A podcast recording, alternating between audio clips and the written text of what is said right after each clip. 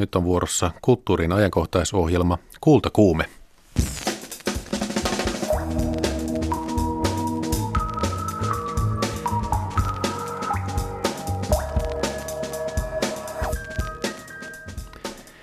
Korkean taiteen vastaanottaminen voi olla vaikeaa, mutta entä jos kansalaiset ihan pienestä pitäen osaisivat tarkastella vaikkapa arkiesineitä, katuja, jotain roskia, oksia, laatikoita, kaikkea moninaisella tavoin kauniina. Kulttakuumeissa pohditaan tänään esteettistä kasvatusta. Jyväskylässä tutkimuslaitos selvittää taideteosten aitoutta ja alkuperää. Tämä laitos on ainoa laatuaan Pohjoismaissa. Lähetyksessä on myös äänessä kirjailija Kalle Päätalo. Hän muistelee lapsuuden joulujaan ja myös Otso Kantokorven kolumni. Kultakuumeen juontaa tänään Jakke Holvas. Tervetuloa kuuntelemaan. Olisiko mahdollista, että tavallisten kansalaisten kiinnostus kauneuteen lisääntyisi? Miten esteettisyys nähdään Suomessa, entä Itä-Aasiassa, Japanissa? Mikä sija on esteettisellä kasvatuksella? Puhutaan tästä nyt kuvataideopettaja Eeva-Liisa Seinälä sekä tutkija Japanin tuntija Miika Pölkki. Tervetuloa kummallekin tänne Kultakuumeeseen. Kiitos. Eeva-Liisa Seinälä, opetat Espoon kuvataikoulussa, sitten myös Lauttasaaren musiikkiopistossa sinut valittiin vuoden 2016 kuvataidekasvattajaksi. Aloitetaan vaikka sillä, että kun tuollaisille ala-asteikäisille ja eskarilaisille opetetaan, pannaan vaikka kynä ja paperi eteen, niin mitä sieltä syntyy? No sieltä siinä voi syntyä mitä vaan. Riippuu siitä, että, että antaako opettaja jotain lähtökohtia tälle työskentelylle vai työskennelläänkö ihan vapaasti. Todennäköisesti sieltä, sieltä syntyy Pokemoneja ja tällä hetkellä ja, ja muita vastaavia taistelijoita tai sitten tällaisia suurisilmäisiä prinsessahahmoja. Tässä on sel- selkeä jako tyttöjen ja poikien välillä, mutta, mutta voi sieltä syntyä mitä vaan. No, mitä te olette lasten kanssa tehneet viime aikoina ja millä välineillä, jos ihan sitä opetusta mietitään? No, kuvataidekoulujen koulussa on tarkoituksena, että me käytetään kaikki monenlaisia kuvallisen ilmaisun välineitä, erilaisia maalausvälineitä, piirtämisen, kolmiolutteisen työskentelyn, savi varmaan on, on yksi hyvin suosittu materiaali, kaiken, kaikenlaiset ö, rautalangat ja muut rakenteluvälineet. Et näitä, näitä on käytetty työskentelyn lähtökohtina.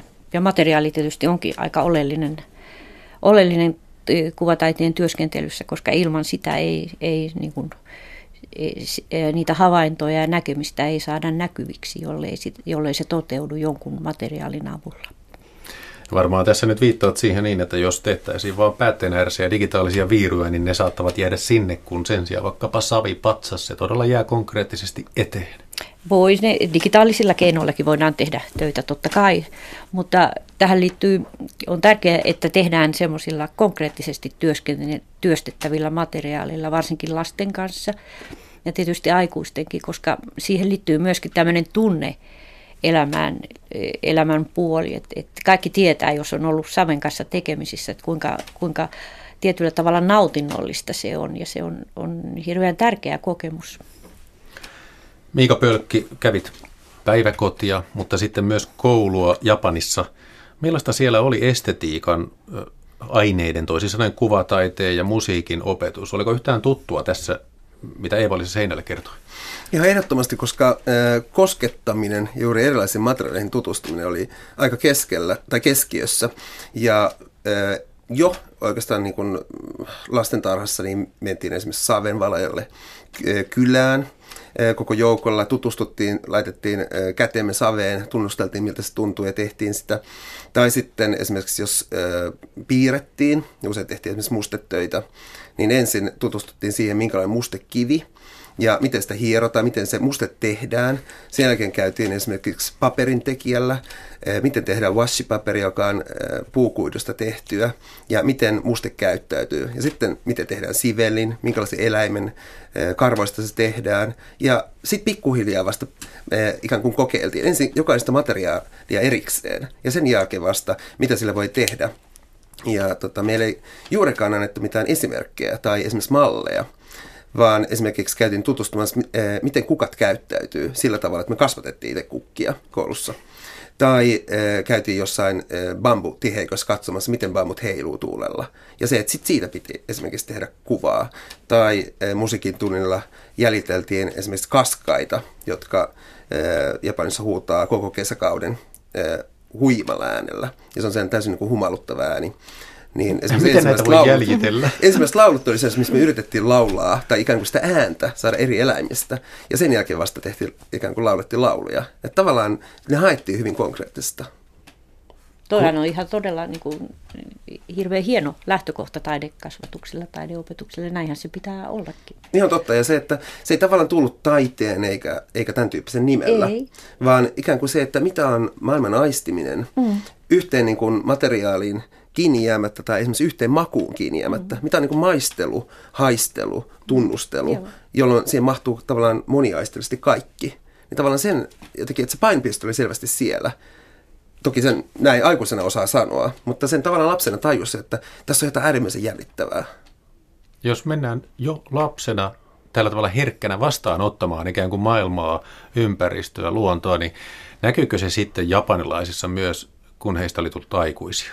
Mä luulen, että näkyy, koska tavallaan sen vastaanottamisen eh, kehittäminen, eh, siihen ikään kuin herkkyyden jalostaminen tai eh, siihen kypsyminen, niin se on hyvin keskeisessä osassa. Ei niinkään se, että miten ilmaiset itseäsi tai miten sinun työsi eroaa toisen työstä. Se ei ole yleensäkään se painopiste, siitä ei puhuta niinkään, vaan se, että miten osaat lukea jotain vaikka maalausta, miltä joku savikippo tuntuu, minkälaisen mielikuvan se aiheuttaa, miten pystyt puhumaan siitä. Tavallaan se vastaanottaminen on ehdottomasti se niin ykkösasia. Ja se, että se näkyy myöhemmin ja osittain tätä tukee myös sosiaalinen käytös, millä tavalla puhutaan toisille ihmisille. Ensisijaisesti ei kerrota, että mitä minä haluan sanoa, vaan mietitään, että astaan toisen saappaisiin. Ja ikään kuin sitä kautta ruvetaan purkamaan sitä asiaa, mistä puhutaan, niin se, se painopiste on tavallaan aina vastaanottamisessa ja itse asiassa siinä on e, kasvatuksellisesti äärimmäisen tärkeä pointti, koska äh,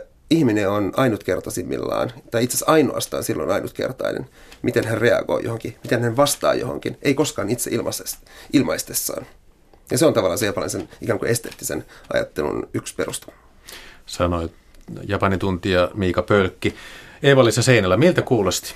No se kuulosti tosi hienolta. Että Tekisikö tämä... mieli heti matkustaa Japaniin, muuttaa suorastaan? Joo, mutta kyllä tämä, niin kuin, nämä on, on todellakin niin kuin taidekasvatuksen niin kuin, hyvin oleellisia kysymyksiä Suomessakin, että, että kyllä, kyllä ne on niin kuin, niin kuin no, miksei meillä tehdä esimerkiksi niin, kun ollaan tuhansien järvien maa, että viedään lapset sinne järven rannalle ja kuunnellaan sitä laineiden liplatusta tai katsotaan niiden liikettä viikkotolkulla, kunnes lapset osaavat ilmaista sen jollain tavalla, joko musiikissa tai piirtämisessä, maalaamisessa, vai tehdäänkö ne? Kyllä, varmaan tehdäänkin. Kyllä, kyllä ympäristön tutkiminen on ihan tärkeä asia esimerkiksi kuvataiteen opiskelussa, että, että kyllä, kyllä, kyllä mennään ympäristöön ja tutkitaan ja tarkastellaan sitä ja, ja sen, pohjalla, sen pohjalta sitten niin kuin työstetään asioita, että kyllä se on mahdollista.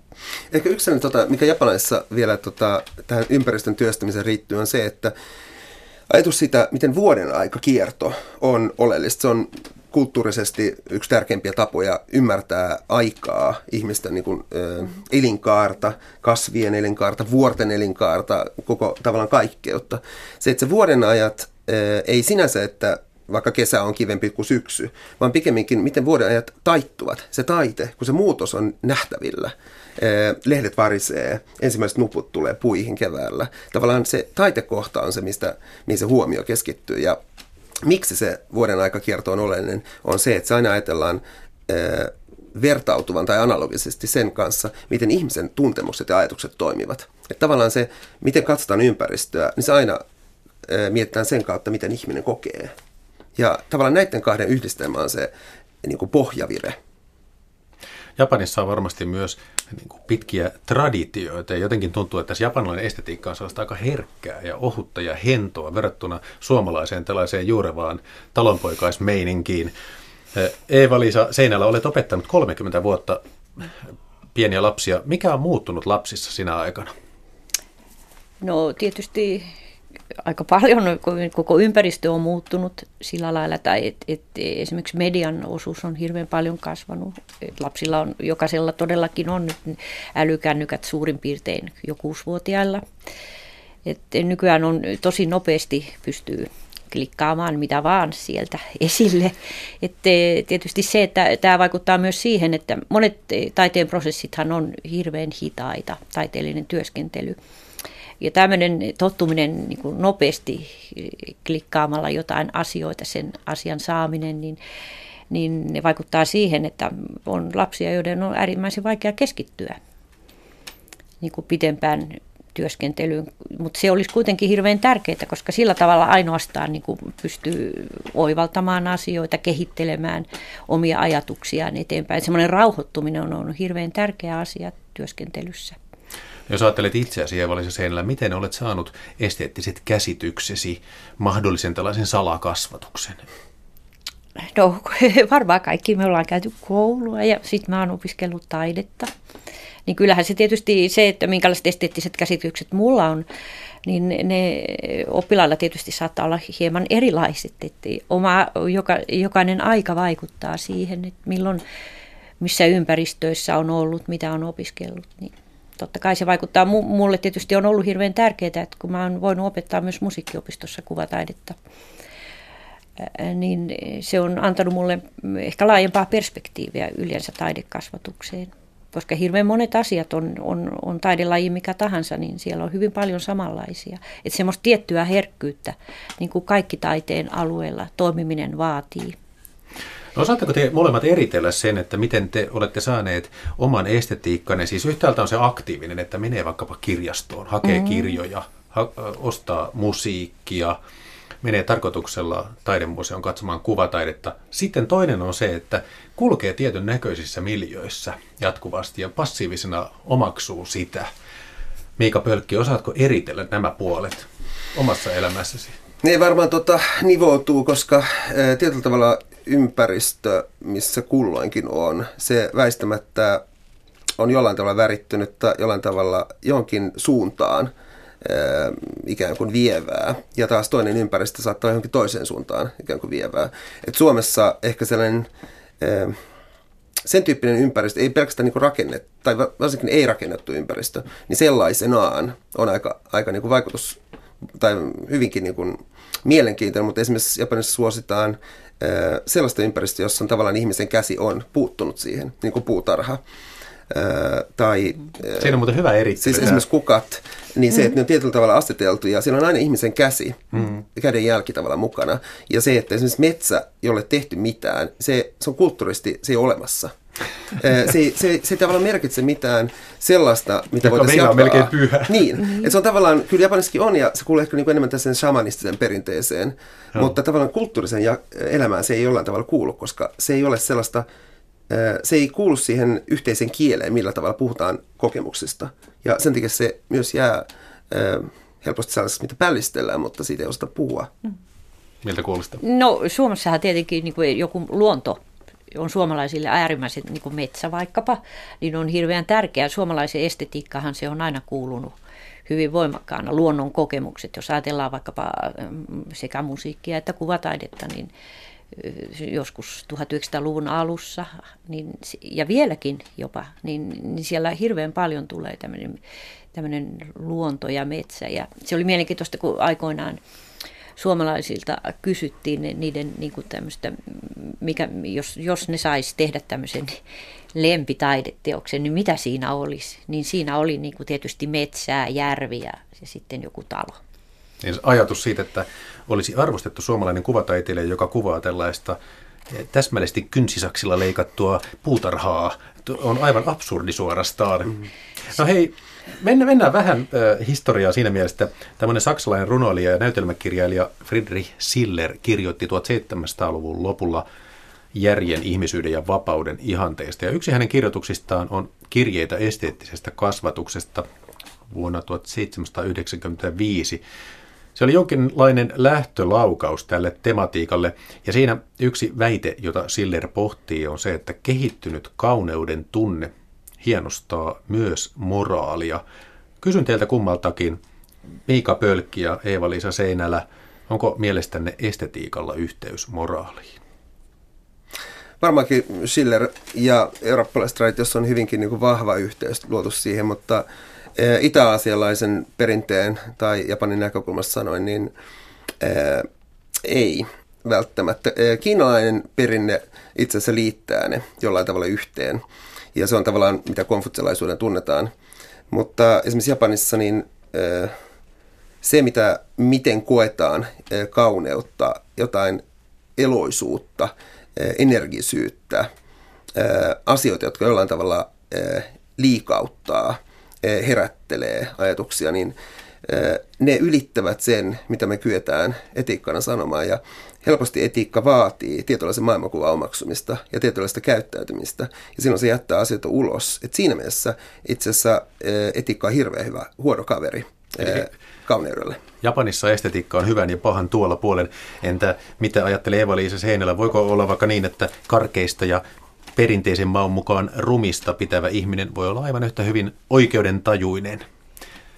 Totta ja, ja moraalisti korkea ihminen? Miksei? koska ei ne välttämättä sillä tavalla liity yhteen. Mutta tietysti niin taidekasvatuksesta, jos ajatellaan, niin siihen liittyy eettisiä kysymyksiä. E-, etiikkaan liittyy arvo, arvoja, arvovalintoja ja taidekasvatukseen tietysti ja kasvatus, kasvatukseen yleensä, niin siihen liittyy arvost, arvoasetelmia. Niin tietysti voisi sillä tavalla ajatella niin kuin lasten taidekasvatuksen kohdalla, että, että että tietyllä tavalla niin kuin estetiikka ja etiikka voisi liittyä yhteen niin, että, että voidaan ajatella, että taidekasvatuksen myötä niin siihen, siinä, siinä tulisi myös tämmöisiä hyviä eettisiä arvoja, kuten toisten huomioon ottaminen, lasten kohdalla ystävällisyys, hyvin toimiminen, totuuden puhuminen, kaikki nämä. Niin, mutta nämä varmaan siinä opetustilanteessa. Niin, niin siinä, nimenomaan siinä, mm. mutta nehän tavallaan liittyy Mutta voiko taideteos siihen. ilmaista sitten sitä? Ei välttämättä. Taideteos niin, ei, niin. mutta mä ajattelinkin lähinnä sitä opetustilannetta. Niin, aivan. Ja aivan. esimerkiksi tota, ihan siis varmasti samoja asioita haetaan tota, yhtä lailla Itä-Asiassa, mutta se, että esimerkiksi onko se taideteos vai mikä, niin se arvo tai arvostaminen, se se on väistämättä itse asiassa kaikessa mukana ja se ohittaa faktat tai tosiasiat ja sen takia sillä on aina väliä, mutta ei niin, että se on näin tai nämä ovat ne arvot, vaan se, että itse asiassa mitä ne arvot suuntaavat, minkälaisen yhteisen tarinan luo, millä tavalla itse asiassa se arvon arvon kukin todentaa yhdessä. Että tavallaan se suhde ja suhteen laatu mm-hmm. on se, mitä kysytään. Ja se ylittää tavallaan mun mielestä eettisen keskustelun aika helposti, vaikka siis siinä puhutaan juuri mm-hmm. niistä asioista, mitä, mistä etiikkakin puhuu. Mutta se, että saadaan niin kuin laatu ja suhde, ja se, siihen tavallaan se asia kohdistaa, niin silloin se taideteos ei ole välttämättä se kohde, vaan pikemminkin se suhde, mikä kunkin katsojan, osallistujan, mm. ja sen teoksen tai tekijän välillä on. Ja sen takia tavallaan esimerkiksi teoksissa niin täydellinen teos, sitä pidetään hyvin tylsänä, koska se on suljettu. Mm. Japanissa suosii hyvin paljon sellaista asiat on pikkusen mm, vinksen, joo. vonksin. Siellä on vähän rako, koska se rako jättää ikään kuin sisäänpääsyaukon katsojalle tai kuuntelijalle. No hei vielä lopuksi Miika Pölkki ja Eva-Liisa Seinälä. Siller pohtii sitä, että on annettava suunta hyvää kohti, jotakin sellaista, joka tulee myös nautinnon piiriin, aistien piiriin, mutta ei karkeasti vaan jalosti ja henkevästi. Niin mitä te sanoisitte, mitä lapselle tai nuorelle pitää antaa siis idea, kipinä, houkutin, jotta hänestä ajan myötä voisi kehkeytyä kauneuden ystävä? Eva-Liisa Seinälä. No varmaan niin kuin mahdollisuus altistua ylipäätänsä taiteelle ja taideopetukselle. Et se on minusta hirveän tärkeä asia, koska siinähän on, niin kuin, siihen liittyy myöskin sitten sen lapsen kannustaminen, rohkaiseminen – ja opastaminen. Entä Miiko Ja sen lisäksi äh, sanoisin, että jaan täsmälleen samat, että esimerkki. Mikään niin. ei ole mm. niin tärkeä kuin Joo. esimerkki. Ja esimerkki on tavallaan yleensä joku ihminen, joka tekee sen mm-hmm. ja on samalla sen asian esimerkki. Ja se, että se on, sellaiset ihmiset, ollaanpa pieniä tai isompia, niin tekee meidän suuren vaikutuksen. Ja se on yleensä se mullistava, koska se näyttää, että hyvänen aika. Noin voi todentua musiikki tai kuva. Mm. Tämä oli hienosti sanottu, että on joku, joka näyttää, että tällainenkin on mahdollista. Kuvataideopettaja Eeva-Liisa Seinälä ja tutkija Japanin tuntija Miika Pölkki. Kiitos teille keskustelusta. Kiitos, Kiitos. paljon.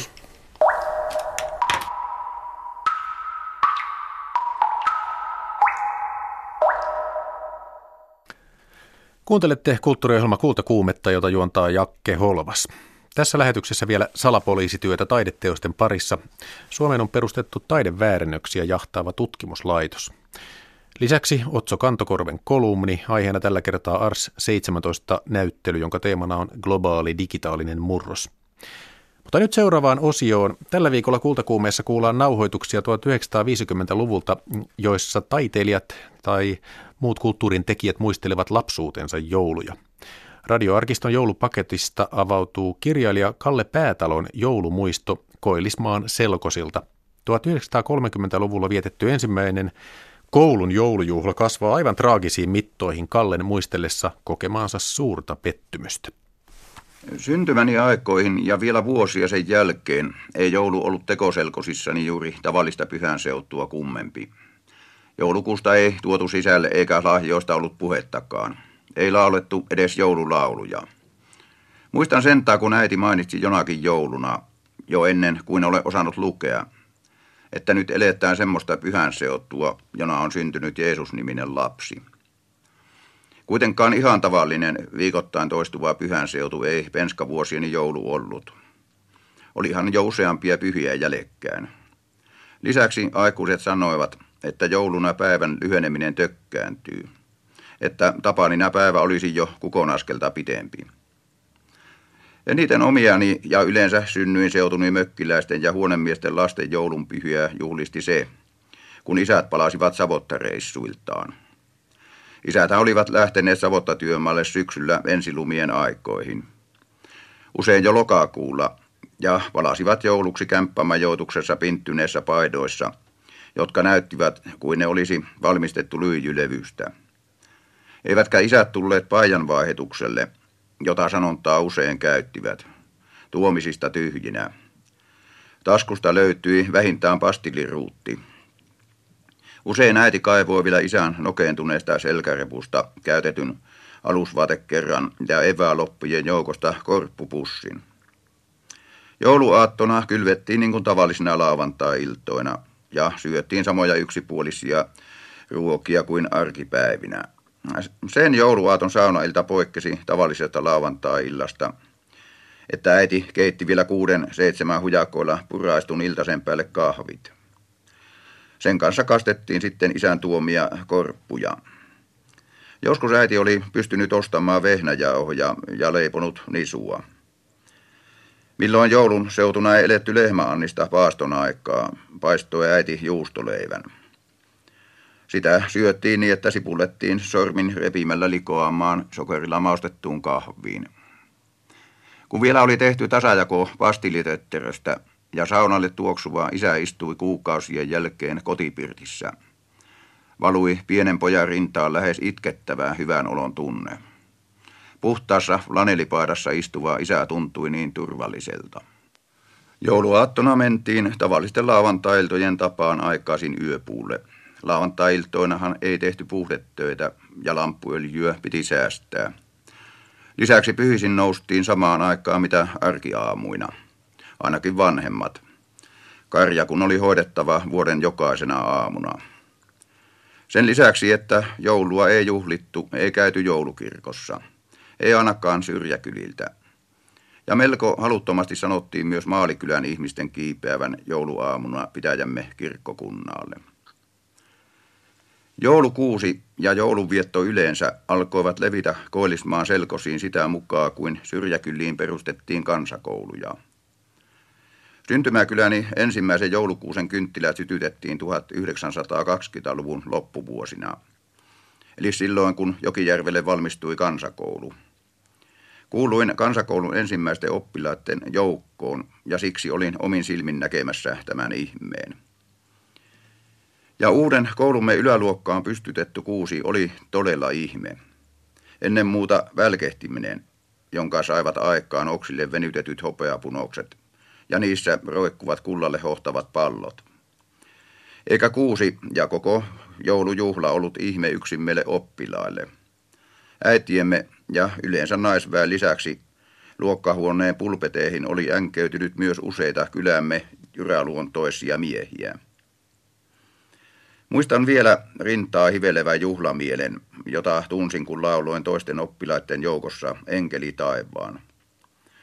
Samaten muistan salaperäisen jännityksen ja hienoisen ylpeyden tunteet, kun kuusi kimalteli ja aikuiset tuijottivat meitä vakava ihastelevin ilmein. Tosin jouduin myös vähin häpeilemään, sillä äitini, joka oli tunneihminen, kun kuivatteli moneen kertaan silmäkuoppiaan. Tästä huolimatta aikaisempien joulujeni hyvän olon tunnot muistuvat ensimmäisessä joulujuhlassani haaleilta. Olinhan siihen asti tuntenut jouluina hyvää mieltä etupäässä siitä, että isä oli palannut Savotasta kotiin. Juhlamieleni kohosi siihen asti, kun ensimmäinen näkemäni joulupukki kantaa jaahasi lahjakorin luokkaan. Opettaja käski muutamat tonttulakkiset oppilaat jakamaan lahjoja. Nämä alkoivat uudella oppilaiden nimiä, muutamien vähän väliä. Kuitenkaan minun niin kiihkeästi kaipaamaa Kalle Päätaloa ei alkanut kuulua. Ensin tulin levottomaksi, ja kun kori alkoi vajua pohjilleen, suorastaan hätäännyin. Vielä enemmän, kun jouluukko lähti luokasta tyhjän korin kanssa. Minun oli pakko uskoa, että ainoankaan lahjoja jakaneen tontun suu ei ollut avautunut nimelleni. Että kukaan ei ollut muistanut minua ehkä itse piirretyllä kortilla, sillä niitähän kortit etupäässä olivat. En uskalla vannoa, olinko koulumme ainoa lahjaa paitsi jäänyt oppilas. Ainakin minusta tuntui, että kaikki toiset vertuuttelivat ja näyttelivät keskenään lahjojaan. Kenenkään lahjat eivät tietysti olleet aineellisesti arvokkaita. Silti luimaattelin kavereitani kateellisin silmin, ja minun oli pakko nieleksiä. Kadehdin jopa alakoulun tyttöä, kun tämä hymyillen ja loistavin silmin katseli saamaansa lahjaa. Silti vaikka se ei ollut kuin kangaslappusen mutkaan hirtetty pieni peruna, mutta jonka tekelleen tyttö käsitti tarkoitetun nukeksi. Ja ennen muuta tyttönen oli saanut elämänsä ensimmäisen joululahjan. Minun oli vaikea niellä itkuani niin pitkään, kun kuusi juhla päättyi ja pääsin ulos. Koulun esimerkki rupesi saamaan jalansijaa, ei tosin loikkimalla ja ilman muuta selvänä asiana. Selkostemme ikäihmiset eivät ole koskaan lähteneet hypynkengässä uusien hömsetysten kelkkaan. Sentään alettiin vuosien myötä pystyttää joulukuusi yhä useampaan tekoseutuni pirttiin – siitä huolimatta, että lapset ja nuori väki joutuvat tämän tekemään joskus puoliksi väkisin vanhemmiltaan. Seutumme ensimmäisten vuosien joulukuuset eivät häekkäisseet silmiä välkkymisellään. Korkeintaan palaattikotti jokunen kynttilä ja sanomalehdestä leikatut tontturivit menivät piiriä oksien latvoilla. Lahjat olivat yhtä vaatimattomia ja lähes kaikki omin käsin valmistettuja. Selkosteemme ensimmäiset joulut teki vielä köyhemmiksi yleismaailmallinen pula-aika. Painoihan se päälle samoina vuosina. Joulukuusi ja joulujuhliminen sentään tavastuvat läpi seudun. Ikäpolveni äitien ja isien vielä tavallisena viikkopyhänä viettämään sunnuntaipäivien jakso sai vähitellen uuden merkityksen. Melko pian ensimmäisen joulujuhlani jälkeen isäni sairastui vaikeasti mielitautiin. Sairautta kesti viisi vuotta ja tästä seurasi kattilakuntamme osalle yhtä monta puutteen ja häpeilyn joulua.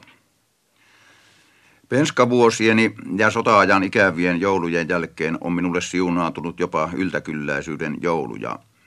Kuitenkaan ne eivät ole virittäneet minussa koskaan huoletonta juhlamieltä. Kylläisyyden jouluna ovat mieleeni palanneet ne joulut, joina isäni oli sairaana. Samoin ensimmäisen kuusi juhlani loppupuoli. Se, kuinka elämäni ensimmäinen jouluukko lähti luokasta tyhjän korin kanssa. Eivätkä lahjoja jakanneet tontut olleet maininneet nimeäni. Kaikkina jouluina joudun elämään mielikuvissani, kuinka silloinen pieni poika hyökkäsi koulun luokasta ulos. Eikä yksin ulos, vaan jatkoi juoksuaan Jokijärven ja sitä halkaiseva Jaamantien viittojen kujan poikki järven etelärannalle kotiin. Erikoisesti tällä kertaa muistan ensimmäisen ja ensimmäisiä joulujuhliani. Onhan taas aineellisen runsaaten joulujen jälkeen hiipinyt taloudellinen lama vajaa työllisyyden ja muiden seuralaistensa kanssa synkistämään joulua. Tosin tämä joulu ei liene kenenkään kohdalla yhtä köyhä, mitä vähäosaisten joulut olivat 30-luvun molemmin puolin. Toisaalta kuitenkin pelkään, että tämän joulun tytön silmät eivät loista edes kastelevalle ja silmiä aukovalle lahjanukelle yhtä kirkkaina kuin he loettivat ensimmäisen joulujuhlani alakoulun tytöllä. Tytöllä, joka ihasteli kangastilkusta ja perunasta tekaistua nukkea. Elämänsä ensimmäistä joululahjaa. Radioarkistosta poimittu kirjailija Kalle Päätalo muisteli joulujaan Koillismaan selkosilta. Sanoi muun muassa, että äiti, äitini, joka oli tunne ihminen, melkoista erittelyä. Mutta useita puutteen ja häpeän jouluja oli Kalle Päätalolla. Vähäisiä tavaroita, vaatimattomuutta ja tuo toi mieleeni sen, kuinka Oma ukkini työskenteli vaateyhtiö Nansossa 80-luvun alkuun saakka ja pikkupoikana vietin hänen ja mummun kodissa jouluja – siellä Runebergin, asunnossa, Runebergin kadun asunnossa oli tällainen huoneellinen vaate, rekkejä, roikkuvia puseroita ja mekkoja ja siellä vaatteiden välissä leikittiin hippaa. Ukki ei alkujaan ollut helsinkiläinen, hän oli Iisalmesta perheestä. Kultakuume.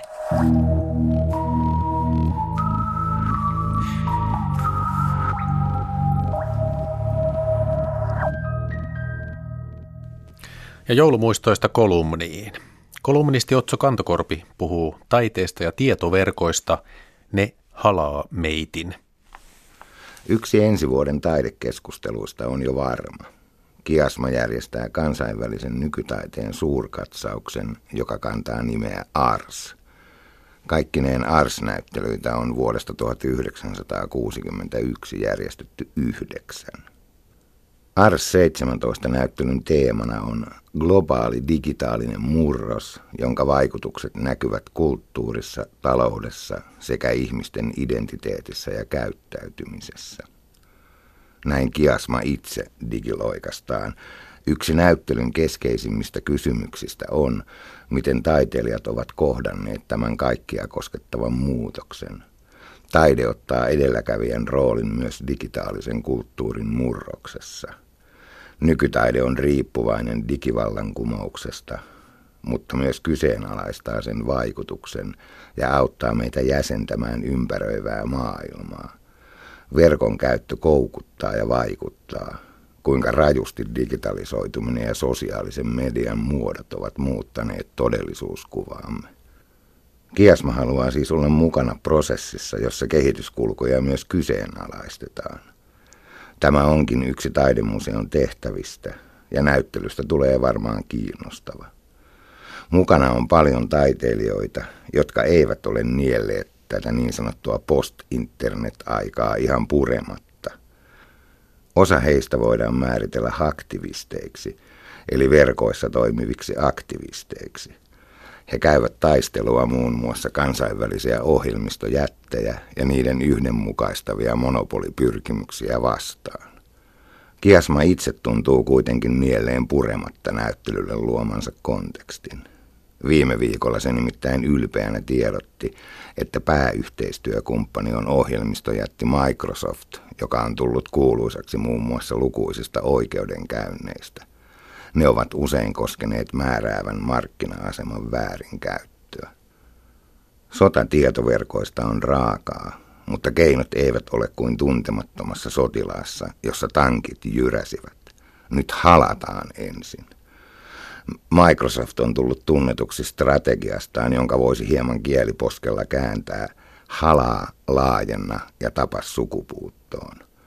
Tiivistetysti kyse on siitä, että ohjelmistokehittelyssä tehdään ensin yleisten standardien tai kilpailevien tuotteiden kanssa yhteensopivia tuotteita, joita sitten laajennetaan niin, että kilpailevat tuotteet tai yksinkertaisemmat standardit eivät enää olekaan yhteensopivia. Laajennuksista tulee näin faktisesti uusia standardeja, jotka marginalisoivat ja tappavat pienemmät kilpailijat. Taistelu tuottaa sen, että me tavalliset kuluttajat joudumme enenevässä määrin joko ähkimään outojen yhteensovittamisongelmien kanssa tai sitten vain kädet pystyssä mukautumaan uusiin standardeihin. Saatamme valinnoissamme tietämättämme sitoutua johonkin, jonka tuottamia ennakoimattomia ongelmia vastaan on vaikea kamppailla. Rahallahan siitä sitten lopuksi selviää. Yksi taiteen keskeisistä tehtävistä tuntuu olevan tällaiselle täysin vastakkaista. Taide on avointa ja vapaata. Taide etsii vaihtoehtoisia tapoja kokea, ymmärtää ja rakentaa yhteistä maailmaamme. Taide on yleensä heikomman puolella. Tällaista taidetta tulemme Ars 17 näyttelyssä näkemään. Siksi onkin irvokasta, että yhteistyökumppania valitessaan näyttelyn järjestäjä on asettunut selkeästi vahvemman puolelle. Kiasman yhteistyökuvio on herättänyt somessa keskustelua, jossa ristiriita on noussut esiin. Esimerkiksi mediataiteilija ja tutkija Minna Tarkka näkee tilanteen paradoksaalisena. Hänen mukaansa Microsoft on netin commons-kulttuurin pitkäaikaisimpia vastustajia ja ainakin aktivistitaiteilijoille viimeinen brändi, jonka lipun alle mennään. Väitöstutkimusta parhaillaan tekevän tarkan kollegan Merja Puustisen mukaan globaaleilla markkinoilla lähes monopoliasemassa olevan yksityiseen voiton tavoitteluun sitoutuneen korporaation saaminen Kiasman sponsoriksi on sarkasmin huippu. Vaikka olenkin sitä mieltä, että kansallisen kulttuurilaitoksen rahoitus tulisi voida järjestää sponsoreista riippumattomana, ymmärrän hyvin sen, että suurprojektien mahdollistaminen vaatii nykyään yritysyhteistyötä. Kumppanin etsimisessä tulisi kuitenkin olla tarkempi. Microsoft on taitava strategi ja se on keksinyt jo lukuisia tapoja uida sisään kiasmaan, syleillä sitä ja yleisöä omine keinoineen. Se on tuomassa Kiasmaan työpajoja ja tapahtumia. Omien sanojensa mukaan se tarjoaa museokävijöille ainutlaatuisia kokemuksia ja mahdollisuuksia luoda yhdessä digitaalista taidetta. Kiasma on hyvä alusta tälle, ja nykytaiteen lippulaivana se myös legitimoi Microsoftin aseman näyttelykontekstin kautta. Kiasma tarjoaa näin Microsoftille edelläkävijän roolin myös digitaalisen kulttuurin murroksessa. Henki on kuin startup-kulttuurissa. Taitavana strategina Microsoft jää tässä diilissä aika paljon enemmän voitolle kuin Kiasma. Ja vaikka kyseinen instituutio onkin meidän museomme, sopimuksen ehdoistahan me emme tänä läpinäkyvyyden aikana saa tietää yhtään mitään. Liikesalaisuudet nääs. Kolumnistina oli Otso Kantokorpi.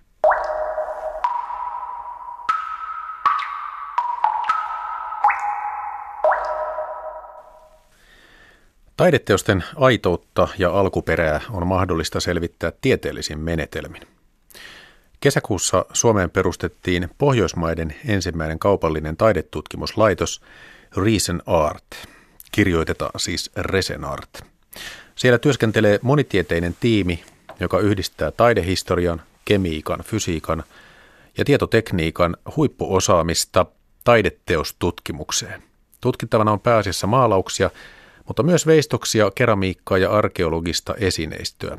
Niiden aitous ja alkuperä kiinnostavat muun muassa museoita, säätiöitä, yrityksiä, yhteisöjä sekä yksityishenkilöitä.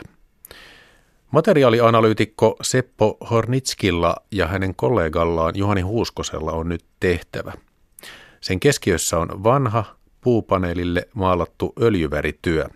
Käynnissä on eräänlainen salapoliisityö, mutta mikä on arvoitus, Seppo Hornitski?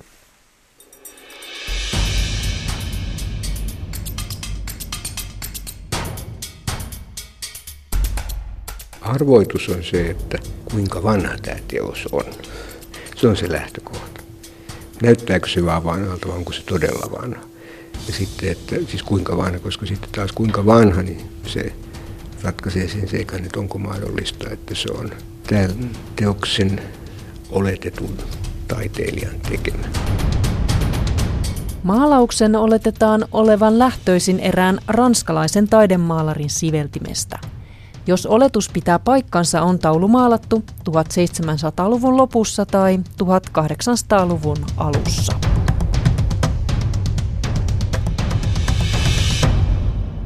Juhani Huuskonen aloittaa johtolankojen etsimisen valokuvaamalla teoksen.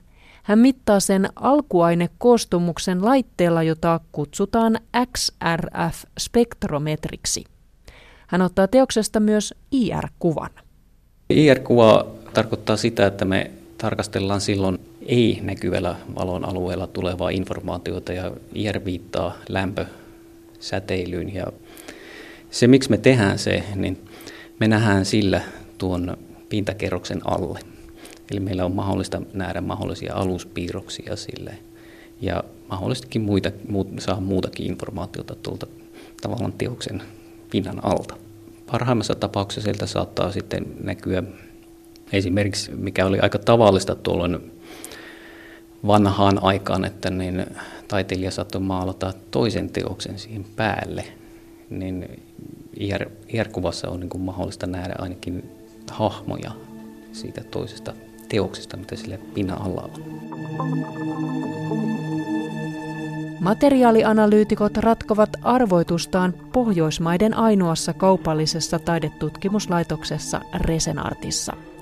Laitos perustettiin kesällä ja se sai alkunsa kaksi ja puoli vuotta kestäneestä Jyväskylän yliopiston hankkeesta, jota Tekes rahoitti. Tähän mennessä Resenartin monitieteinen tiimi on tutkinut yli sadan taideteoksen aitoutta ja alkuperää, kertoo taidehistorioitsija Tiina Koivulahti. Aika paljon se on sitä, että asiakas on olettanut, että teos on joku tietyn taiteilijan, mutta se ei sitten olekaan juuri sen taiteilijan. Toki se voi olla vaikka yhtä vanha, mutta se onkin sitten jonkun toisen taiteilijan. Että ehkä tämän tyyppisiä on niin kuin enemmän. Sitten ihan sellaisia tietoisia väärennöksiä, että on signeerattu toisen taiteilijan nimi, jonkun tunnetun taiteilijan nimi teokseen, niin vähemmän tietysti niitä on. Minkälaisin menetelmin saadaan selville sitten esimerkiksi se, että jos signeeraus on väärä taidehistorioitsija Tiina Koivulahti Resenartista? Aika usein sitten, jos siihen signeeraus vaikka johonkin vanhaan teokseen jälkeenpäin tehty, niin se on usein tehty lakaan päälle, että se nähdään jo ihan tuommoisessa UV-valotarkastelussa. Vuosi sitten keväällä Resenart noterattiin kansainvälisestikin. Tuolloin tutkijat totesivat Josta Serlakiuksen taidesäätiön kokoelmiin kuuluvan teoksen aidoksi moneeksi. Ehkä se suurin elämys oli siinä vaiheessa, kun kuvattiin se hyperspektrikameralla ja huomattiin, että siellä oikeassa alanurkassa onkin itse asiassa signeeraus ja dateeraus. Ja kun se tuli sieltä näkyviin ja näki, että siinä on Claude Monet 91, niin oli se semmoinen aika jännittävä hetki. Ja sitten tietysti vielä kun ruvettiin analysoimaan niitä pigmenttejä niin, ja verrattiin sitä saatua dataa muihin moneen maalauksista tehtyihin pigmenttitutkimuksiin, niin että se sitten niin kuin mätsäsi ihan täsmälleen, niin onhan se sellainen hieno hetki, että tavallaan tieteen avulla voidaan todistaa jonkun esinen aitous.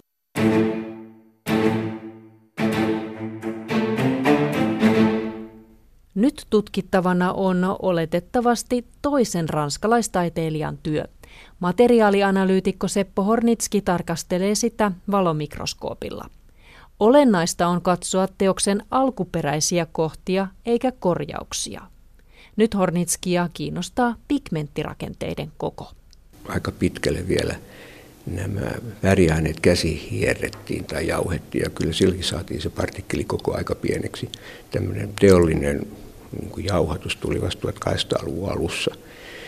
Mutta vaikka olisi käsijauhettua vanhaa pigmenttiä, teollisesti jauhetettua pigmenttiä sanotaan 1800-luvun alkupuolella, niin se raekoko on huomattavan iso verrattuna esimerkiksi 1900-luvun väriaineisiin.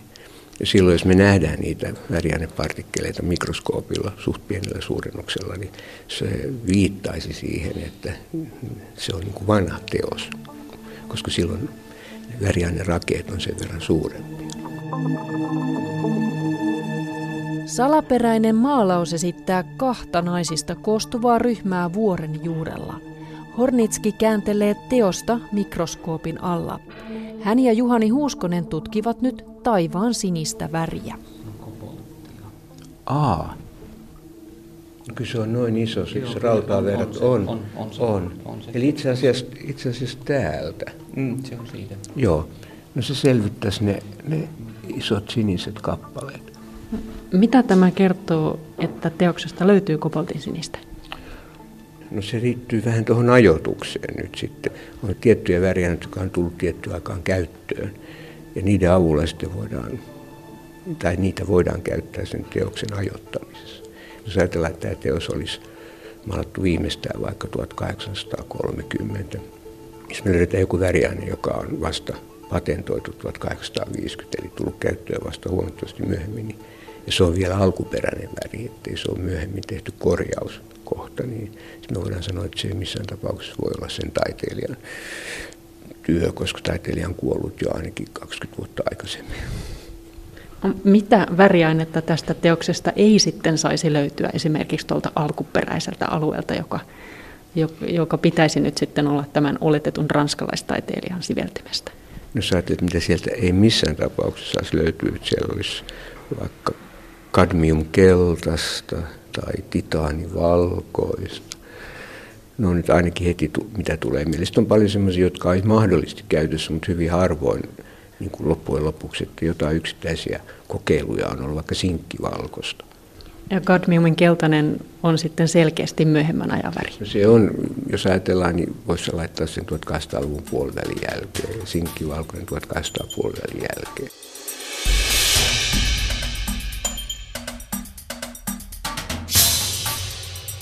Toistaiseksi vaikuttaa siltä, että maalaus on vanha. Näin ollen se siis voisi olla oletetun ranskalaisen taiteilijan. Taideteostutkijoille myös toisenlainen tulos on mieleinen. Se totuus on meille yhtä mieluisa, jos me pystytään osoittamaan, että teos ei ole jonkun tekemä. Se on myös yksi tulos, että me päästään siihen, että me voidaan todella niin sanoa. Sitten toisaalta on toinen mahdollisuus, että se on jonkun tekemä. Sehän voi olla joku erittäin tunnetun taiteilijan tuntematon mestariteos. Se on vähän niin kuin joillakin ammattialoilla, jos löytää uuden mineraalin, uuden kasvin, uuden tähden, niin se on se toinen ääripää.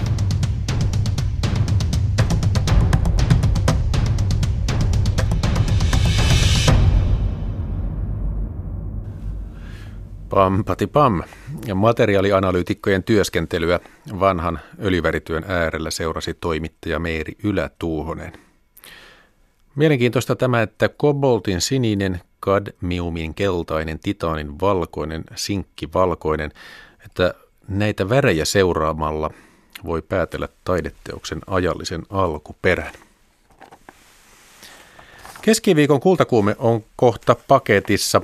Huomenna kultakuumeessa pohditaan, miten keskiaikainen musiikki on kulkeutunut näihin päiviin. Tuleeko vaikkapa melodioiden myötä hengellisyys myös tänne 2000-luvulle? Vanhan musiikin uudesta tulemisesta keskustelemassa Lumen valo lauluyhtyeestä Walter Maasalo, Juha Suomalainen ja Anna Wilberi. Huomenna kultakuumeessa muistelee lapsuutensa jouluja vuonna 1882 Lopella Kantahämeessä syntynyt Sakari Pälsi. Hän oli tutkimusmatkailija, kansatieteilijä, kirjailija ja valokuvaaja.